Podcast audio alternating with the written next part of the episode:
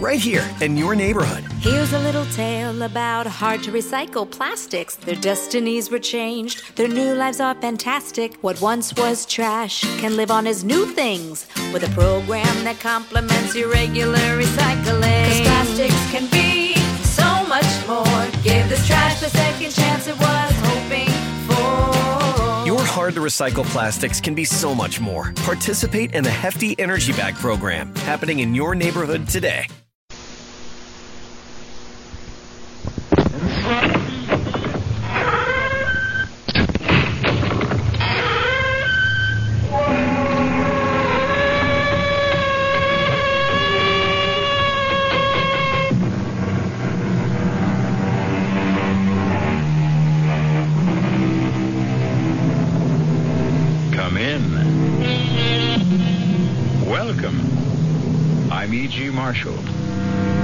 Welcome to the world of eerie imagination. The fear you can hear. Vendetta. The very word itself invokes dread and strikes a mood of brooding terror. But to live on the island of Corsica, home of the vendetta, is to be steeped in the tradition of violent massacres and the fatalistic expectation of ferocious vengeance as a way of life. At least it would have been so just a hundred years ago when these famous words were first written. It was a hand. A man's hand. Not a skeleton hand, all bright and clean, but a hand black and desiccated, with the yellow nails, the naked muscles, and traces of blood upon the bones at the point where they had been severed as with the blow of an axe about the middle of the forearm. The fingers, extraordinarily long, were attached to enormous tendons, still held in their places here and there by strips of skin. That hand was something hideous. It made one think involuntarily of savage vengeance. And in spite of the putrescent look of death and dissolution, it seemed to have a life of its own.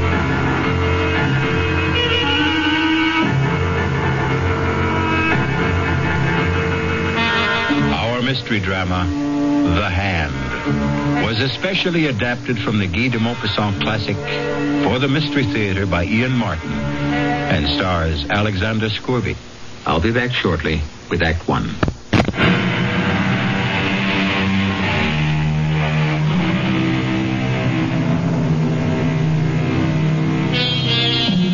At the time of the bizarre and terrifying affair of the hand, Henri Donnet was a police magistrate in Ajaccio, a charming little white city nestled on the edge of a beautiful gulf, shut in by lofty mountains. Most of the cases he had to investigate or prosecute there were cases of vendetta. But these were Corsican against Corsican. This affair of the hand was alien against what? Something far more alien, perhaps supernatural. That was not until later, of course. For now, the only alien presence was a neighbor of Henri's, a Sir John Rowell, lately come to the island to settle down, and an object of great speculation among the native population. Well, there goes my new neighbor again. Does he go hunting at twilight? No, Bernard. At least as a magistrate, I hope not. Well, what's he shooting at then? I don't know, Marguerite. We have no sharks. The wolves and other predators stay in the mountains, and uh, he's not been here long enough to start a vendetta. Oh, I am not sure. Listen to that. oh, no call for alarm, Doctor. I'm quite sure your services will not be needed. It is the same pattern night and morning. Well, Henri, then what is he shooting at? A target, I suppose. He's keeping his eye sharp. But for what? Ah, now, that is the question. Have you seen him? He is immense and very powerful. And he doesn't encourage visitors. He has two huge Alsatian hounds that look ready for the kill at a word. You are chief magistrate and in a far better position to judge him than any Henri. What do you make of him? I don't know. His papers are in order. I've no reason to have any professional interest in him. Well, has he no one to share his loneliness? Mm, he has a manservant he brought with him from Marseille. No one else. There was a woman listed on the ship's manifest as his wife. Oh, his wife. Well, I never knew. Well, then, but no one seems to know that. In the months he's been here, no one has seen hide nor hair of her. I've watched these evenings myself, and I've never seen her move from the house. If indeed she is inside it. So you see, Marguerite, very soon, both as friend and policeman, I'm going to have to satisfy your curiosity hmm. and my own about the mysterious Sir John Rowell. For a while, however, I had to content myself with having a close watch set over the man. None of my people could find anything suspicious enough in his actions for us to make any move. But as the strange rumors about him continued and increased, I resolved to see the stranger face to face for myself. I made a point of going hunting every day in the neighborhood of his place. It took me a little while, but at last, one day. So, bien, Fernand, hold the point. You flushed him, ah? Got him right under the Englishman's nose. Go fetch him, Fernand. Fernand, hold. Hold on. Whiskey! Down, boy, down! That's it. Good dog. Hold. Here, Whiskey, here! My apologies, sir. Your bird, I believe? No, no, not at all. I shot him right from under you. Sorry. I didn't know you were there. Nor I you. Oh, allow me. I'm John Rowell. Yes, I know, Sir John. I am your neighbor up there on the hill, Henri Donnet. Pleasure. Damn fine shot. Sir John, will you accept the game as an apology for shooting over your field? That's very generous. I'll accept on one condition. And what's that, Sir John? That you let me return the compliment and ask you to join me in a glass of ale. Good. I will be only too glad to accept.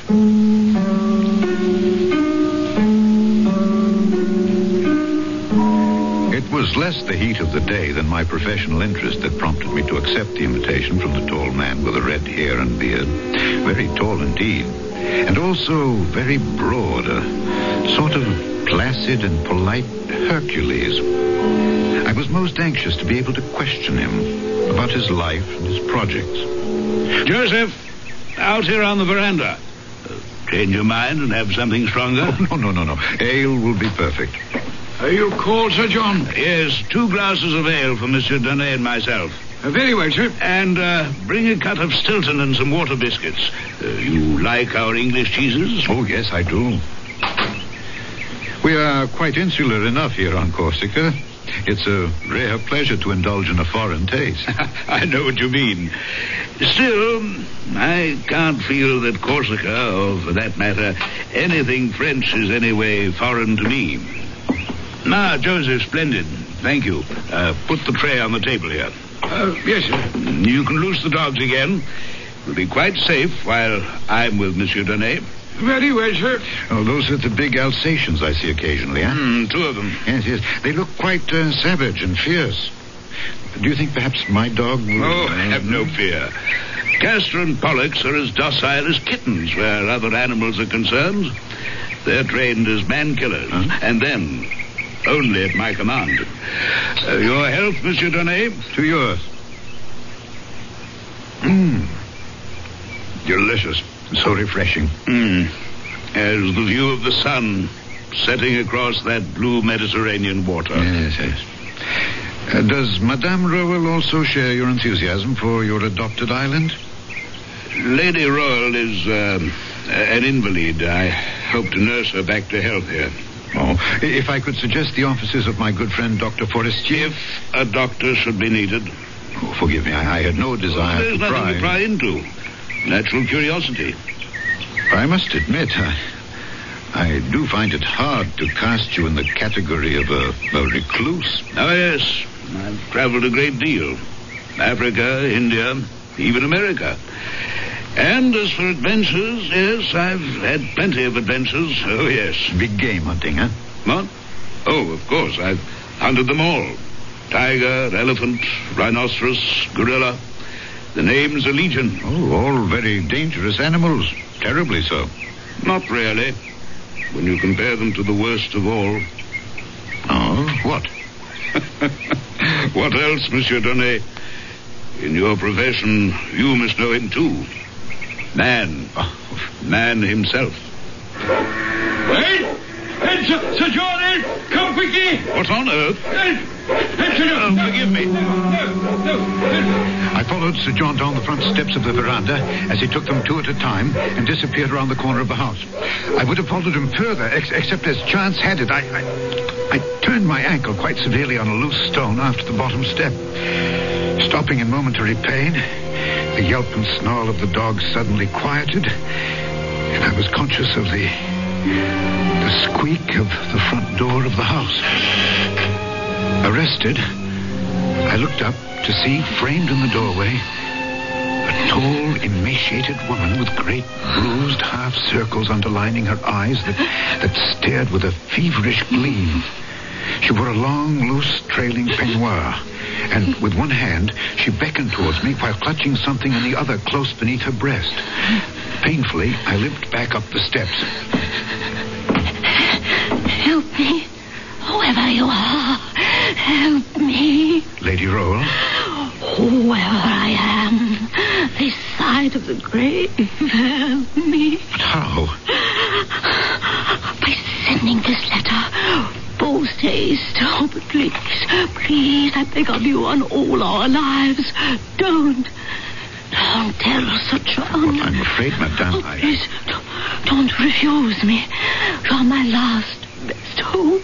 Hope for what? I cannot stay in case he returns, but please, I beg of you, send my letter.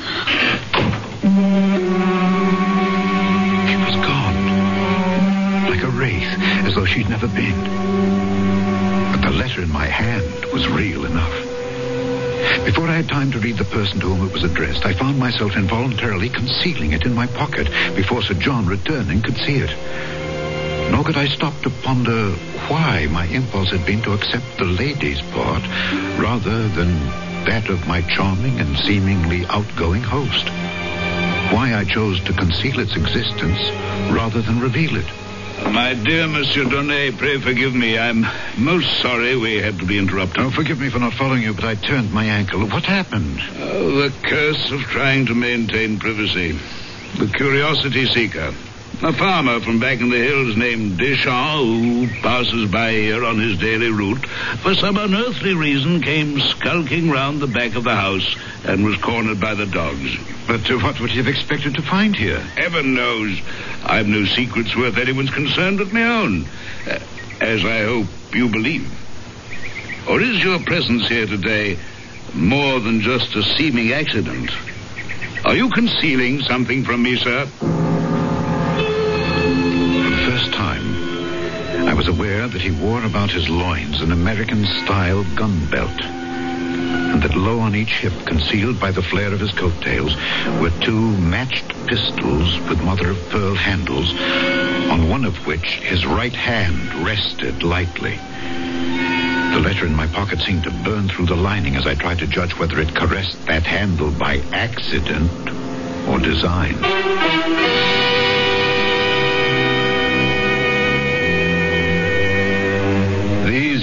The hands of Sir John, neither of which is the one in the title of our story. To meet that special hand, you must return with me shortly for Act Two.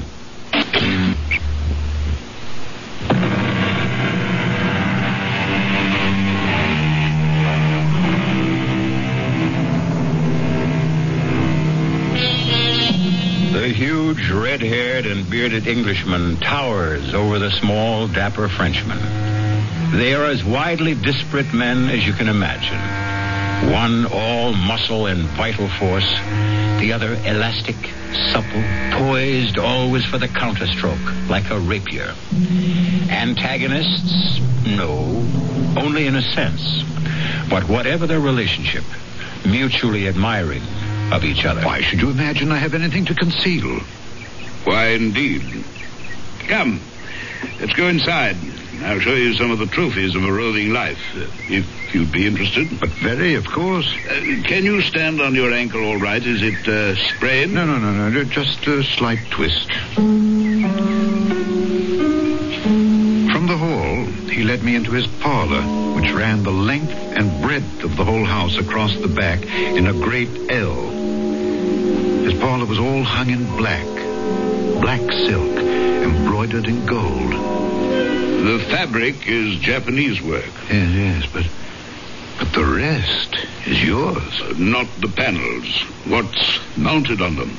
Yes, tiger, lion, black panther. Those I recognize. And elephant tusks, I see. The hippo and he and the rhino are a little large for mounting. The rhinoceros is the most dangerous of all, I suppose. Except, as I told you before. now, you're not honestly going to tell a policeman that you're a manhunter. not within the confines of civilization, I hope. But I've uh, done a good deal of manhunting, too, in my time. Ah, as a soldier? That's a profession, not a sport. I've saved a mount in the center for the ultimate trophy but uh, never had, shall we say, the courage to make the necessary bag to mount it. I was following the direction of his gaze to a gapingly empty panel in this bizarre and gory collection from the hunt. A panel conspicuous from all the others since it was lined in red velvet, as if in expectance of framing the pièce de résistance. What would you hope to put there? Once, I would have been tempted. Now, nothing. I keep it there to remind me that it could be my own head that poetic justice could have easily decided to frame. Oh, gad, it's suddenly getting dark. Yes, then I must be off for home. I mustn't hold up your dinner. I've enjoyed our meeting thoroughly. Please, come again. You're always welcome. I am not quite so sure of your Alsatians. Oh, you need have no worry. From now on, they'll treat you as a friend, as I hope I can. As I want to be.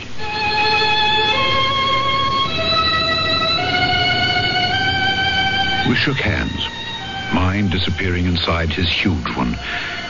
My conscience stinging at me as I fought a battle between Donnet the man and Donnet the policeman. Climbing the hill back to my villa with Fernand frisking along beside me, I tried to tell myself I was only being practical, that I was giving myself time to make my decision. A decision that was tipped by the testimony I received from Michel Deschamps as I questioned him at the barracks the following morning. Michel, why did you go so near to his house? Well, everybody is curious about him, and. Everybody doesn't go near enough to have two dogs attack him. Well, everybody does not have a milk route which takes him twice a day by the Englishman's house to see her. What, to see her? Well, it is at dawn, you know. Just before the sun comes up in the half light, and I am passing by in my cart. Naturally, I, I'm looking at the house when I pass. Naturally, I would myself. Uh, so, you see, at that hour, nobody is stirring. Even the dogs are not yet awake. And then I see by the upstairs window a woman. The first few days, I'm not sure. I, I crossed myself she's not some witch or somebody who wants to steal my soul. Why would she be a witch? Uh, because well, at any rate, in that light, she looked so. I, I was afraid to answer. Hmm? To answer what? Her signal to come near to her. She kept beckoning as if there was something she must ask me to do. Finally, yesterday morning, I, I could stand it no longer. I had to go see what she wanted to ask. Was that so wrong? No, of course not, Michel. I would have done the same. But the dogs stopped you, huh? Y- yes. In a way, I, I'm sorry. Don't feel that you let her down. But from now on, mind your own business. Oh, I, I accept your instruction. I, I will follow what you advocate. What I advocate, by all means. Not what I do. I, I, I don't understand you. Sometimes, even a magistrate has to admit I do not understand myself. But that is not for you to worry about.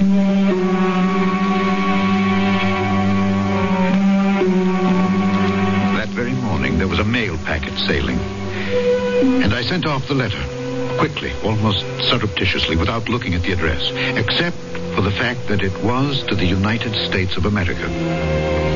And I forgot it, I imagined. And the months went by. Oh, I do think it's very tedious of you, Henri. Madame Forestier. Oh, well, either for reasons of your own, you are protecting our most famous visitor from the rest of us, or, well, he has some hold over you to protect his precious privacy. He has no hold over me. Oh. Quite the oh. contrary.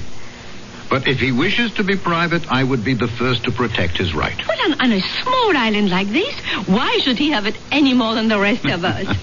Touche. But if he can, why shouldn't he? huh? Oh, Henri, you know I don't know how to answer that. All I want to know is, do I have any hope that they might attend my garden fete next month? They? Well, there is a Madame Rowell. Yes, but she is uh, sickly. Ah, well, is there some hope that at least Sir John might be coaxed to appear? Now, I have no reason to suppose that he would refuse. Now, Lady Rowell, I would find it hard to answer for. Well, then all I want for you is to issue the invitation. Please, may I count on you for that? Marguerite. We're all old friends. Need you ask?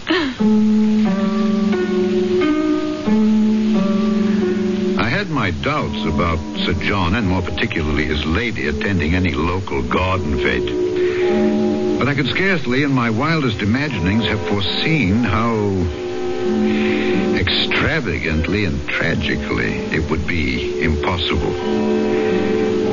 As I approached the house in the hollow below me, I was in a first-class mood because, in addition to a packet from the mail ship for my host, I also bought a bottle of sherry to share with him that, in my opinion, was one of a kind. He met me at the veranda. Well, this is an unexpected pleasure. We had a mail ship in today. I brought you a parcel. Me? Yes. And I thought I'd outstrip the mail. Vain hope. A parcel, you say? Hmm, this. What on earth? It might be a gun from its shape, but it scarcely weighs enough. Uh, shall we go in the parlor while I open my surprise parcel? As we moved into that parlor, I was super conscious of my host's reaction to the parcel he bore in his hands. Although there was no superscription from the sender, I had an infallible feeling that he sensed exactly where it had come from. That somehow I was accidentally part of a climax in the life of this strange and vital man. We've talked about my trophies, Monsieur Donnet. Yes. The ones I've mounted, the others too clumsy and large to render that way. Yes. And the third and different class, so far I've had no right nor courage to mount. What are you saying, Sir John? There is no reason for my receiving this parcel that I can conceive, except one. That I've found no refuge here. I've been betrayed. Only my wife could have done that. And who else is there to have aided her determination to destroy me? You're asking me? Yes. You're the only link we have to the world beyond this house. Sir John, I. Believe me, I had no wish to betray you. I'm sure of that. The day we met, your wife, while you were calming the dogs, your wife asked me to send a letter for her. To Richard Rowell? Well, I must admit I did not read the address. I did notice that it was to the United States of America. I meant no harm. He meant no harm. Like Pandora, who naively opened a chest to loose pestilence and all the evils of the world to plague mankind, he meant no harm. It seemed a simple and reasonable request. So you acceded. No doubt she also asked you to conceal the fact of the letter from me. Yes, I am afraid she did. Were you sorry for her ravaged looks, her haunted eyes?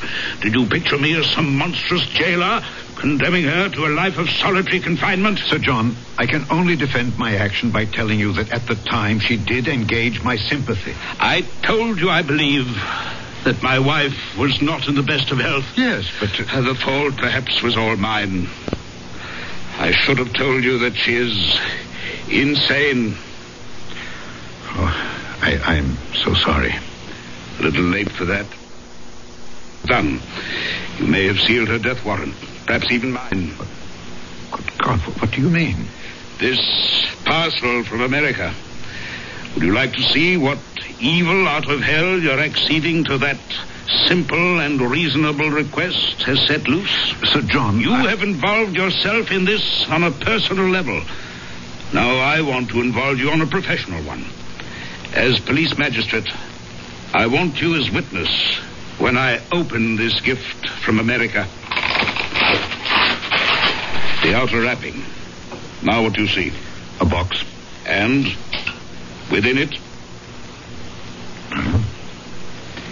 Something wrapped in, in, canvas. you wrinkle your nose against the smell. Yes, it's it's very strong. And uh, very familiar. Yes, formaldehyde. which is used to preserve flesh from mortifying. There's a drawstring on the canvas, which I'm opening.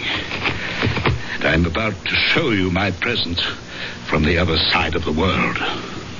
You sound as if you know what it is. I only wish to God I thought I didn't.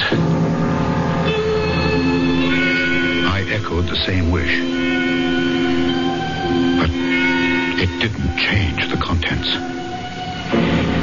It was a hand. A man's hand.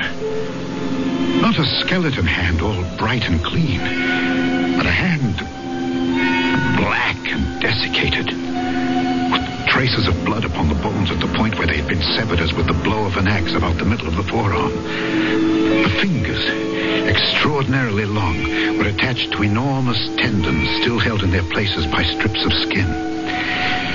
Flayed as it was, that hand was something hideous. It made one think involuntarily of savage vengeance. And in spite of the putrescent look of death and dissolution it had, it seemed to have a life of its own.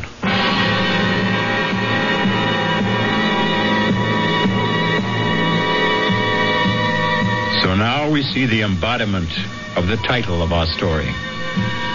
Poor choice of words, since nothing can be more disembodied than a severed hand. Whose hand? And why?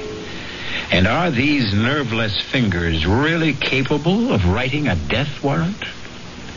I'll return shortly with Act Three.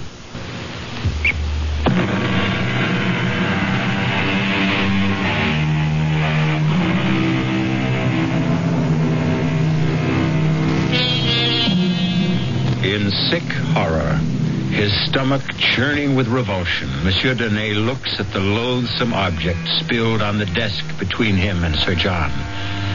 In macabre fascination, his eyes seem riveted to the severed hand. It is only by a supreme effort of will that he is at last able to drag them away and up to Sir John's grim and haunted face. What is it? The hand of a thief. But why? Why, why is it sent to you? So that there'll be no mistake in my mind who sends it. You said before, Richard Rowell. A relation? My twin brother. Younger by less than an hour. As the firstborn, I acceded to the title. The barony was mine, and the living that went with it. Richard had nothing, except my bounty. Our whole life was a gigantic struggle for supremacy. He, because I denied it him. I, because I had to hold it. If you had everything and he had nothing, what chance did he stand against you? I'm English, and I believe in fair play. I couldn't share the title, but I made sure the living was shared equally. I'm not ill-favored, and I'm exceptionally powerful and large. But Richard was taller by two inches, stronger by far, and a wild and darkly handsome man that stirred women to a passion beyond their senses. Until Claire. Madame Rowell? My wife, yes. Whatever her true name should be now. When we were married, my brother Richard emigrated to the States. And you have never seen him since? Oh, yes, I have seen him. I'd hoped for the last time. Will you forgive me now? There's been too much talk, and I must find a place to hang my latest trophy. To hang it?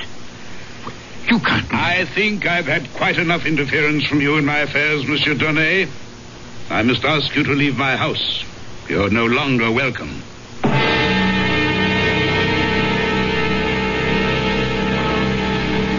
It seemed a long journey up the hill that night. For I did not climb it alone. On the way back to my house, I was haunted by a hundred thoughts. Had I done wrong to send the letter? Whose was the severed hand? What was the mystery of Sir John's retirement? And what motivated the vendetta of his brother against him? Old jealousies? Or was it all as simple as chercher la femme? Certainly, she would not be hard to find. It must be the Lady Rowell, if a woman was at the heart of it all. Only one thing I could be sure of now that I should not be seeing him again. But I was badly mistaken about that. Well, Joseph, what brings you here? Begging your honour's pardon, but Sir John asks if it would be convenient for you to wait on him this evening. Of course, when? If it would suit your honour, now would be fine. It suits me.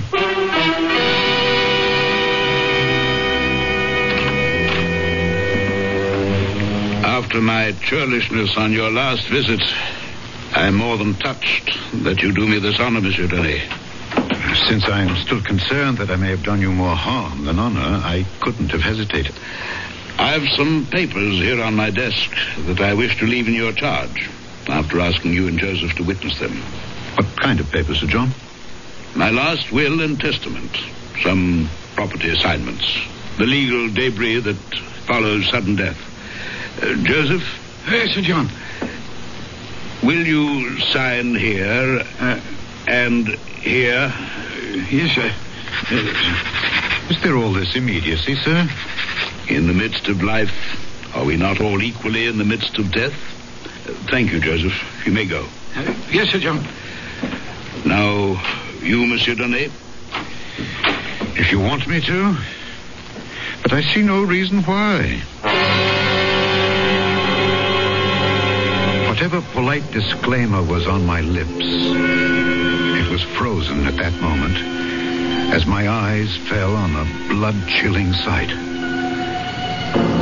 A black object in the midst of the empty panel lined with red velvet. Empty no longer. It was the hand, mounted now as the chief of all trophies. But different from all the others in one respect. They were mounted. This was imprisoned.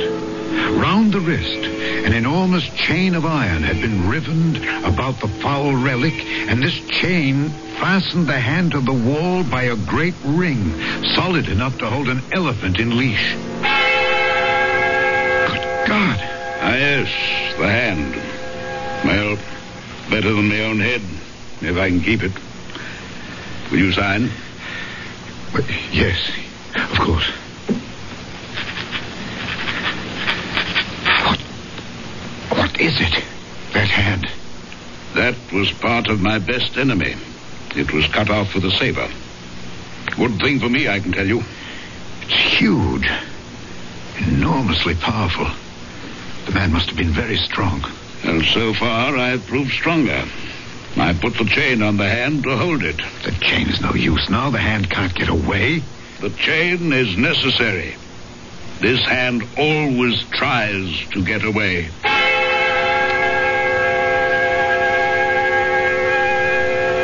That night, I had a hideous nightmare. I dreamt I saw the hand, a horrible hand, running like a scorpion or a spider along the curtains and up and down the walls of my room. Three times I woke up. Three times I went to sleep again. Three times I saw the ghastly thing running all over my room and using its fingers like so many legs.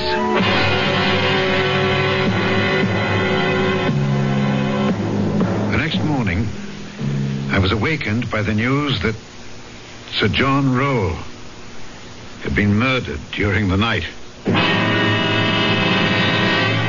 For God's sake, Bernard, act like a doctor instead of some frightened schoolgirl.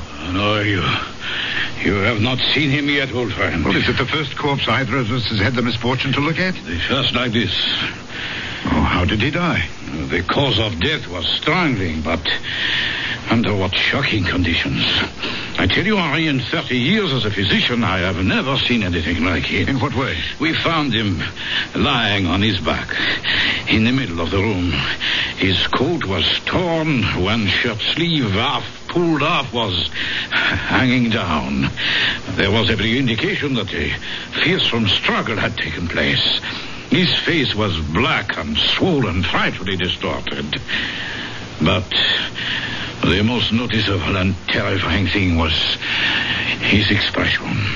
His expression? Absolute, hideous fear. And small wonder.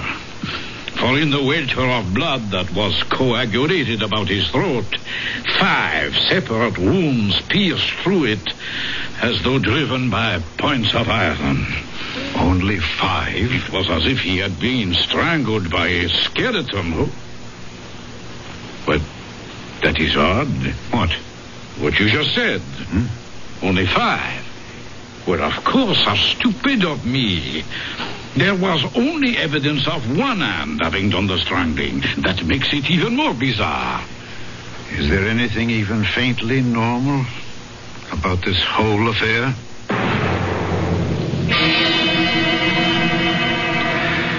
Now, Joseph, you heard no unusual noise during the night. Oh, no, monsieur le magistrate. You sleep where? Well, here in that, that little room off the kitchen there. And there was no sound from the dogs all night long. Oh, no, sir. Yet, if a stranger had approached the house. Oh, those dogs would have torn him apart if, if he was a stranger. But they were quiet. You would have heard them if they had not been, huh? Well, I'm a very light sleeper. Yeah. Did you sleep late this morning? No, no. I'm awake before cocks crow, you see. So many things to be done. Water to be drawn, the fire to Yeah, be yeah, laid. yes. And that's what you were busy with when Lady Rowell left the house? I, I was already preparing breakfast for Sir John and a tray to bring up to... Uh, You see, that's why I was so surprised when she walked into the kitchen fully dressed. And what did you say to that? Well, it's not my place to ask. I, I, I just said, what do you want? And, and Well, she said she, she didn't want anything. Just that she was feeling better. And if Sir John should ask about her, she was off for a little walk along the beach. oh, that didn't strike you as peculiar. Oh, it most certainly did. And did she go towards the beach? Well, I would have thought so. I didn't actually check on it. Why? You're not aware that that she's disappeared. Just... Oh, no, sir. Uh, we'll leave that for a moment. All right, then what did you do then? Well, once I had everything simmering like for breakfast, I went up to Sir John's room to assist him in his toilet. You were in this habit. Every morning, regular as clockwork. Continue. Well, he wasn't there, sir. His bed hadn't been slept in. Turned down just the way I left it the night before. So I became alarmed. Everything was uh, out of sorts, you see. I see. And and then you came downstairs and found him. That's right. Oh, covered with blood from head to foot. It, it, it just don't signify. Now, what does that mean? Well, you knew, Sir John, sir, if ever there was a man built and ready to take care of himself, it was he. Why, he never slept without having loaded pistols or revolvers within arm's reach. And he knew how to use them. Yes, yes. Have you any idea who killed him? Oh, no, sir. Could it have been Lady Rowell? Not a chance, sir. I met her once. She was a tall woman. No, but wasted away, Your Honor, and weak as a kitten. Then who? I don't know, sir. I, I don't even want to know. Neither did I. Or at least to check on what was in my mind. But I had a duty to my position, and I must admit a morbid drive to support my supposition. He was lying just as he is now on this carpet here. That's right, sir. His feet pointed in the same direction. Uh, toward the door. And uh, his head? As it is, sir. Towards the panel directly ahead of you. Sensation that lifted the hackles on my neck. I knew, before I looked, what I was going to see. The sight that I had fought against making a reality. At last, involuntarily, I lifted my eyes to the wall, to the panel where the horrible flayed hand used to be. It was no longer there. The chain, broken, was dangling from the ring. But even that horror was to be succeeded by another. As I bent again over the dead man, between his clenched teeth, I found one of the fingers of the vanished hand, severed or rather sawed off by the teeth about the middle of the second joint.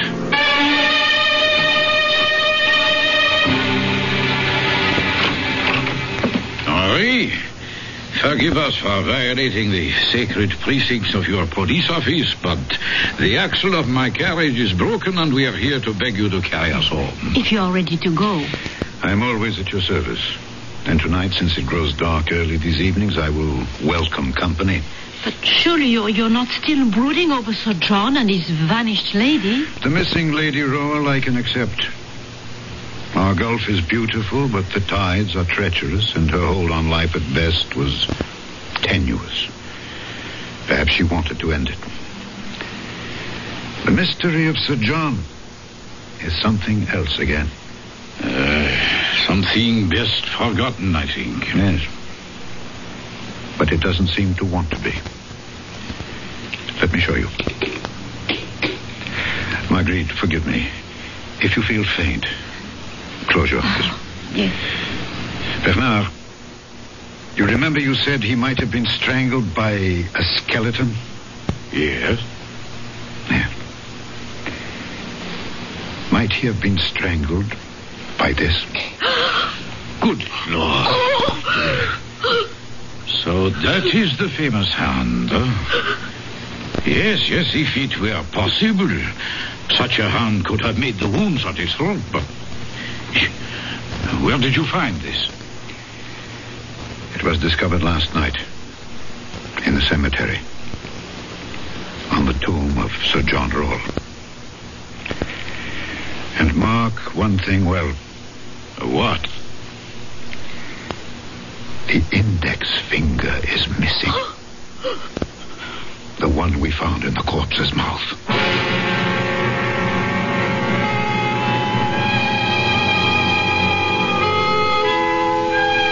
The hand of a thief, Sir John Rowell said. His brother Richard? What is so? What did he steal? His wealth? His reputation? His wife? And if his brother, in some gargantuan and titanic duel, struck off his hand, and Richard sought vengeance, which of his hands was the instrument that brought an end to the intense and private vendetta? De Maupassant doesn't tell us. Wisely, he leaves that to us to decide for ourselves. I'll be back shortly.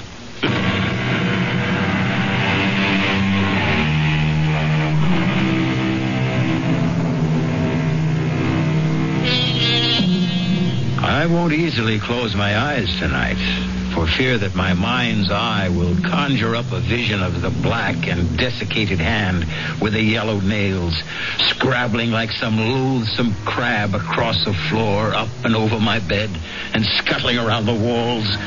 Its four good fingers moving like spider legs, the mutilated stump of the fifth like a head. Our cast included Alexander Scourby, Ian Martin, Mildred Clinton, and Guy Sorel. The entire production was under the direction of Himan Brown. And now, a preview of our next tale. You will be haunted by the magnet that drew you to me. The weapon with which I ruined your life and will destroy you. My smile, Ernest. My smile. No. Look at me. Sensuous lips bearing milk white, perfectly matched teeth. Look. At, oh, Here, let me- She's falling across the table. I think. Yes. She's gone. Berenice is dead. No. Ernest, don't. Her mouth. She is staring at me with her teeth. Anthony, in heaven's name, close her mouth. Close her mouth! This is E.G. Marshall inviting you to return to our Mystery Theater for another adventure in the macabre. Until next time, pleasant dreams.